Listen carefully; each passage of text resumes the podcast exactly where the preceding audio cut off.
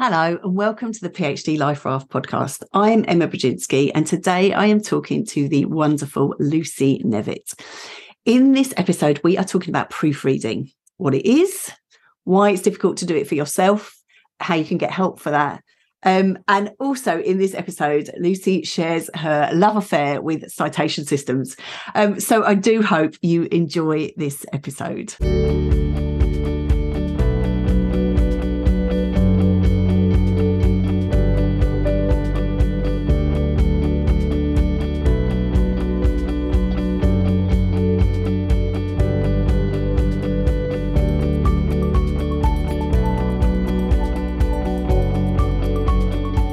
Hello, Lucy. Hello, Emma. Thank you for having me. You're so welcome. We were just saying, sure, we must have met each other before, but we can't really remember. So this is lovely to to truly meet each other in a, in a kind of way in which we will remember. I'm sure. Yes, that's right. It was years ago if we did. Yeah, because you were at Royal Holloway um, in the drama department, and so was I. So um, although it's quite a big big department, it is. Um, yes. So I am very excited um, that you are here to talk about proofreading because this is a big one. Um, and we were, in fact, we were just saying before we started recording that there are a lot of predatory proofreaders out there, and there's lots of, you know, advertising online for people, you know, to to help you with your PhD, and and people might be confused by that or might be mm-hmm vulnerable to um, people taking advantage of them.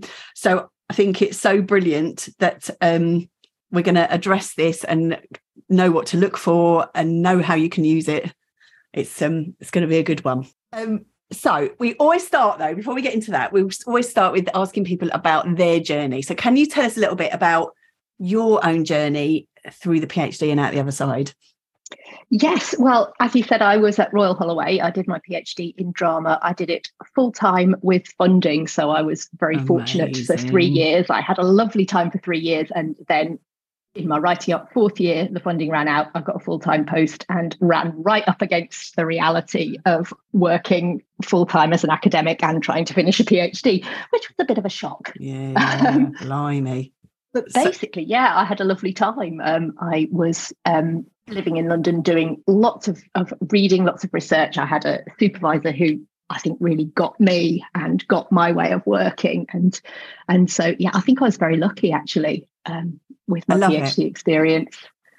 I, I, I love the good news stories because they are possible. it's yes, possible. Yes. it's possible. Um, and so then how did you get into having having been an academic how did you get into kind of becoming a professional proofreader well, I think, funnily enough, I think my PhD probably was the start of that journey, right, although I didn't know right. it at the time. Because when I did my PhD was when I fell in love with citation systems.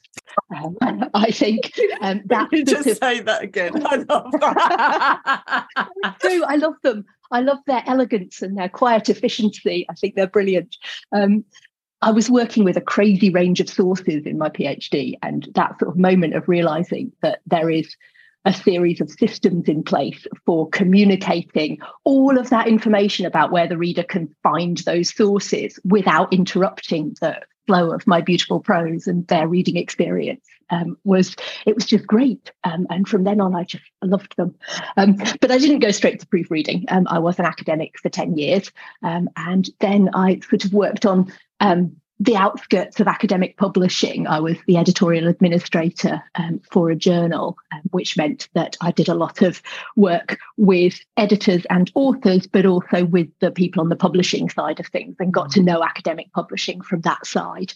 Um, so then when I stopped doing that, um, proofreading just seemed to call to me a bit. It seemed like a sensible thing to go and, and, and I really love it. I love that detail work and I love the opportunity that you get to read all sorts of things that um, other people have, have written um, and, and help them just get them ready to be read. And, and I find that tremendously exciting.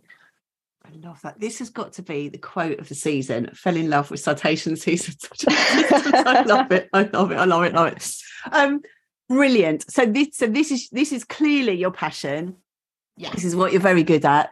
Um, and as you say, you've experienced it from from a range of perspectives. So um, as a writer, and you still are, you know, working professionally as a writer, as an Mhm. editor um, and you know qualifying to be a proofreader and to do that that professionally um, so there may be some people at this point going well, well what is this what is this proofreading thing um, so can you tell us what that actually means what does it mean to proofread something Yeah, absolutely. And and it, it's a, big one because it means one thing to publishers and a whole lot of other things to, to different people. yes Um, it does But basically, proofreading is what you have to do after you're convinced you've finished. Um, so you've done your writing, you've done all of your rounds of edits, um, you are delighted, relieved, exhausted that you've finished the text, and then you have to proofread. Um, Mm. so basically, proofreading is about checking every mark on every page and all the spaces in between the marks.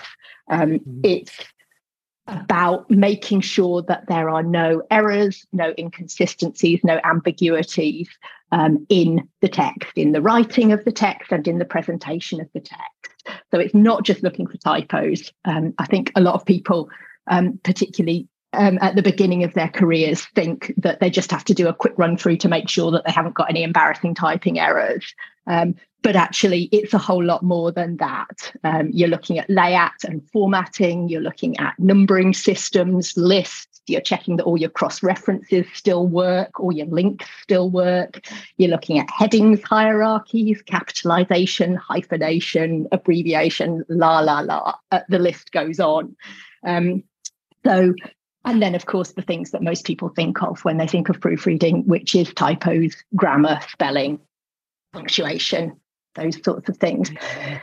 and I love it because you, you your business is called the Proofs Detective, and actually it is proofreading is quite forensic, isn't it? In terms of like you Mhm. just described, actually is this kind of minute detail, which I have to say, I to me it just fills me with horror. I can't, I can't when I go back, I don't want to read it anymore, and it just I just get sort of snowblind. So the idea, Mm, mm. you you know, and I have been very blessed to work with some fantastic proofreaders who kind of go in and do that work. I just I think it's it's amazing, and I salute you because there is no way on God's earth I could do that myself. Um, so so we've got this sort of this sort of forensic attention to detail, but how is that different than to editing? Because again, this sense of of um, working through the material again. People, can you just sort of separate that out for us? Explain the difference. Yeah. So um, editing is is still about con- content and expression. Um, so you're engaging with what the ideas are and how you communicate them to the to the audience, to the reader. Um, and so when you edit, you know you you are potentially changing quite big things or changing quite little things, but you're still engaging with um, with those ideas. Mm, Um, mm, proofreading it, it's an editorial skill but it's not editing. Um, it's about really ensuring that your reader has the smoothest possible encounter with your text so that there's nothing there to trip them up nothing there to interrupt their engagement with the ideas. So i guess I like to think about it um, if I can do an extended metaphor. Oh, please if- do. Please if you, do. if you think about your your PhD or your piece of writing as um, a, a- as a, an art exhibition, so you, you've got your ideas and your argument and everything, and, and that's your paintings and, and your sculpture and whatever, um, and you've curated it. You've got the structure. You've thought through um, it at, at paragraph and sentence level as well as at chapter level, um, and and so you've curated that exhibition, and so it's ready for your audience and for the eminent art critics to come in um, and and engage with your art. Um, and you don't want them to come in and be tripping over broken floorboards or sort of peering at your sculpture through the gloom because the light bulb's Mm. gone, um, or you know. Uh, there are smears on the protective glass so they can't see the painting. Um, so that's really what proofreading is. I, I kind of see what I do as gallery maintenance rather than art, art curation. Um, it's about making sure that your reader doesn't trip over things when they're reading. So your examiner's not going to fail you because you've occasionally used a hyphen instead of an en dash, um, unless you're doing a PhD on Emily Dickinson, in which case you should probably get that one nailed. Um, but uh, but they are going to find if there are repeated errors that they're being tripped up, they're being distracted from your ideas. It gets irritating. It becomes something that stops them appreciating your art. Um, they're not going to necessarily blame the artist, but they are going to perhaps not be as happy in their experience of the exhibition. So I'll stop the extended metaphor now, but but that that notion that what you're doing is trying to smooth um, as much as possible your readers' engagement with your ideas, so that they can go straight to the ideas, straight to the argument, um, and and not be worrying about other things. Yes, and I think um, first of all, loving extended metaphors.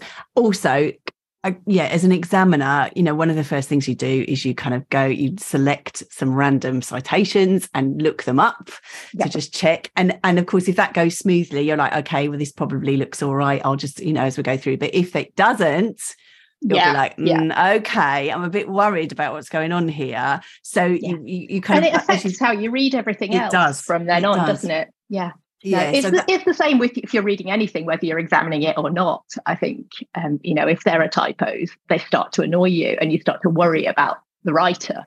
Yeah, yeah. So, so we've got this sense of what it is. So, if you asked somebody then to proofread, that's what they're going to do. That's what they're going to do for you. They're going to do that forensic work.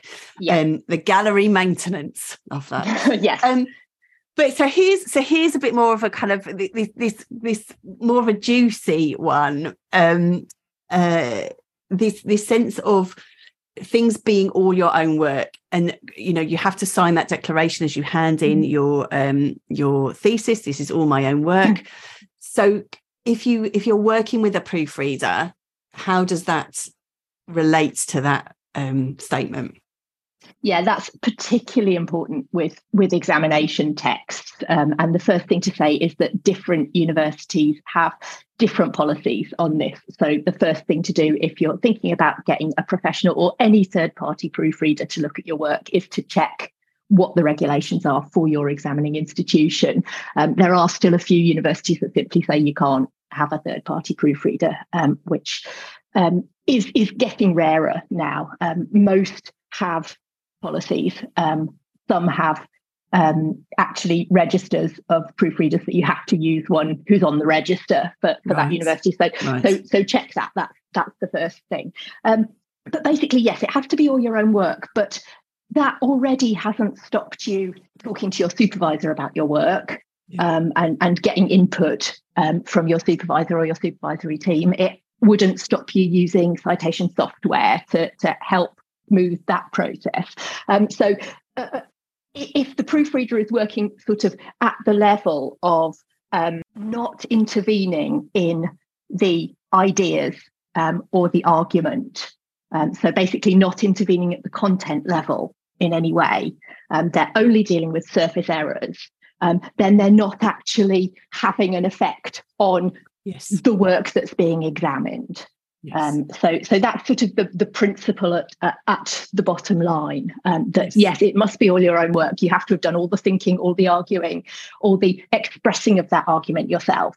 Um, but it's generally, in most cases, considered um, perfectly acceptable to have a third party, um, whether they're professional or a friend or colleague, um, go through and and um, pick up those those final errors, inconsistencies, ambiguities, um, and point them out to you. Um, generally, you're supposed to then fix them yourself rather than have them fixed for you again because of the or your own work. It, it's less rigid once you get onto you know publishing outside the, the context of an examination. Um, but for PhD theses, um, it is the rules are quite tight, but uh, a, a, decent proofreader will know the rules. Um, they will ask you to send them your institution's um, policy on proofreading and, and they'll stick to that and they'll know how to stick to that because they'll have been trained. Yes, and I think that it, coming back to what we started with, with because I think the reason why universities are quite strict on that, and some even say who you've got to go to is related to those predatory companies, isn't it? That actually they get because you can get into dodgy territory that they are, you know, related to the kind of essay mill kind of yeah. people who r- end up writing then things for you, which of course is not appropriate. Um, no, absolutely. And, and um, but what you're doing is very different and is recognised by um, by universities as, as a as a service that is helping to enhance you know enhance the work, checking the work, um, mm-hmm. but not in a way that's affecting the content. Um, so the so the big question then is why why um, should people or not should people but this challenge of proofreading your own work um, yeah it's harder. It just is. It is much harder to proofread your own work than to proofread someone else's. Um, and and, I, and no matter how experienced you are i find that and i'm a trained proofreader right. it's, it's harder well, to proofread to my own work. Um, and and there's all sorts of reasons um, and i suppose that the big one is that familiarity gets in the way because you know what you're meant to write and so that's what your brain gives you. Um, yes. so you don't necessarily spot the glitch there because um, because it, it, it's much harder. You know what you're expecting to see and we we so often we read what we expect to read. Um, yes, and yes. and it's it's very easy to miss things um, in in that context.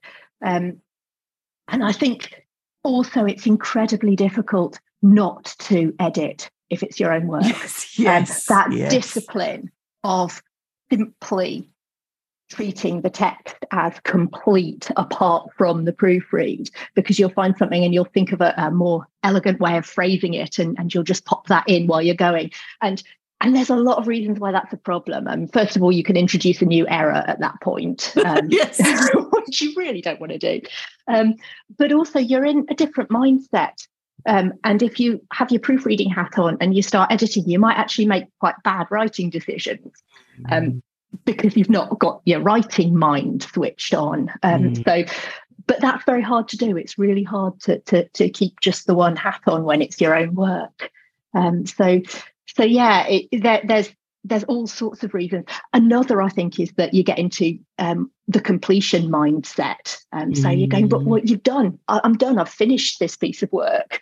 Um, yes. Um, and you know, at that point, you might be very tired. You might be a bit anxious. You might be pressed for time because you've been pushing other stuff aside in order to get finished. Um, you're, you're eager to get the project off your desk, um, and that might lead to you feeling reluctant to re-engage or just having a real boredom response like i yes. just can't bear to read this again right now yes, um, and all yes. of those things get in the way um, and, and so so again it's when it's your own work when you know it that well you've been working on it for that long um, the proofread is just that much harder to do whereas with, with me working professionally rather than on my own work um, you know it's coming in fresh and i'm reading it as a proofreader but also as a reader um, and it's it's my first time seeing it um, and that makes it a lot easier for me to direct my focus um, so if you are proofreading your own work and we all have to do it sometimes um, it's very worth bearing in mind those things that can get in the way. Um, and, and if you're aware of them, it, it, it's perhaps easier to try and circumvent them a bit um, and you know get yourself in the right frame of mind to do it. I love that. I got this sense of of not multitasking, not yeah. editing and proofreading at the same time. Yeah. So you end up then doing neither of them particularly well. Yeah, um, that's right. I think the other lovely thing about having someone proofread it is the kind of confidence in the work of like someone else has read it and it all looks good to them. Hooray. That yes, that's right. confidence. Um, so I, I think there, there is that there is that kind of human thing as well, isn't it? Of kind of going, I'm going to give it to somebody else now. They're going to look at it and they're saying it's all right. Hooray, hooray, hooray. Yeah. Um, yeah. Oh, so much good stuff there. So much good stuff there. Um, and so I'm aware of time.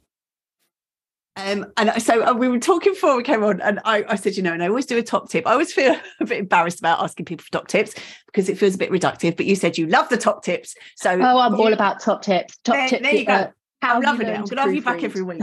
um, so here's the question: of have you got a top tip for us then? I have a hundred top tips. Amazing. I think the big one has to be give yourself more time than you think you'll oh, need yeah. um, whether you are doing it yourself or getting a professional. Professional proofreaders book jobs in advance. Um, you know they have schedules um, just as you have a schedule. Um, so either way um, when you're making your time plan put in a big block of time um, for proofreading. Um, and if you're having it professionally done, put in a block of time after that because you're going to need to go through and make the changes. Um, so so there's there's that. So it's it's more time than you expect. It's not something you just do in a couple of evenings. Mm. Um, so so that's probably the big one. Um, I love that. I love that. And think, yeah, things always take longer. And this this sense of having that time to go through like you say actually proofreading. It's very detailed work and you probably don't want to be doing you know you, you want to probably do it a little bit at a time if you're doing mm. it yourself because you'll you'll want to really yeah. pay attention and have your bet you know your sharpest attention that so uh, absolutely yeah, i think no it, absolutely. Take breaks um, and you know have scheduled breaks so you're going to have 10 minutes out of every hour or whatever it is you choose and don't look at a screen or a page during that time um, but mm. also, as you're going, if you find yourself reading rather than proofreading or starting to drift towards editing, stop, take a break straight away. Um, so, so having that time. Um, I, I got a sense of a, a, bonus. I got a sense of a bonus tip there. Is is is there, is there something uh, else for us? Uh, yeah. Actually, don't try and do the entire proofread in one read through the yeah. text. Is the best tip I can give you. Yeah. So make yourself a checklist and divide it into sort of maybe three passes through the text. Um, and so you'll go through one looking at format and layout and indentations and lists, and then you'll go through again um, and you'll be looking at um, you know, the, the, the, next block of things, um, numbering systems, cross references, or whatever, um, and then you'll go through again, and you'll be drilling right down into into the spelling and and grammar. Um, and don't be afraid to look things up. Get yourself a good English usage guide. Get Fowler's or Swan, um, and get yourself a good dictionary. Um, your university library will probably have online access to, to dictionaries and style guides and stuff. but don't rely on Microsoft Word spell and grammar check, but they right. can be good at telling you what what you need to look up. Because I suppose the other thing about proofreading your own work is that if something's a genuine mistake, if it's there because you don't know what the right thing to do is, then you're not going to spot it on a proofread either. Yeah. Um, yeah. You know, if if you don't if you're not solid on apostrophes, then you're not necessarily going to spot when you've got one in the wrong place. Um, yeah. So stop and look things up if you're not sure. Um, and yeah, take several passes through. Don't try and do it all at the same time because you'll miss things. Love it. I love that. I love that sense of what you're going to be uh, proofreading for in that moment. So you can really focus your brain. Genius. Yeah. Genius. Yeah, yeah. And you mentioned Fowler's and Swan. Um, I, yeah. I, these are these are tell tell us what these are.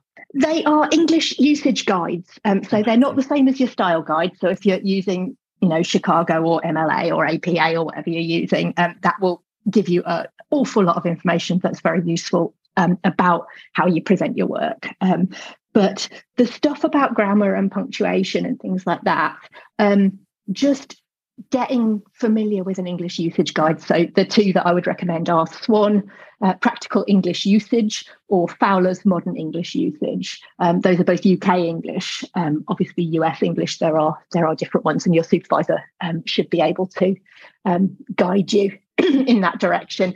Um, but but yeah, getting getting a grammar guide basically um, is is a good thing to do so that you can look things up if you're not sure. Love that. And we can we'll ha- we can have links for that in the in the show notes if you want to follow that up. Um, yeah.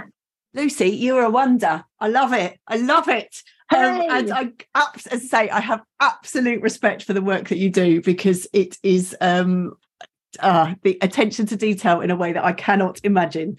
Um, thank you so much for being here. Thank um, you. We will have all your details in the show notes too, so that people can find you and find out about um, what you do. Um, thank you so much for your time. Well, thank you for having me. It's it's been delightful. I love talking about this. People don't always let me. Amazing, amazing. Um, and thank you all for listening.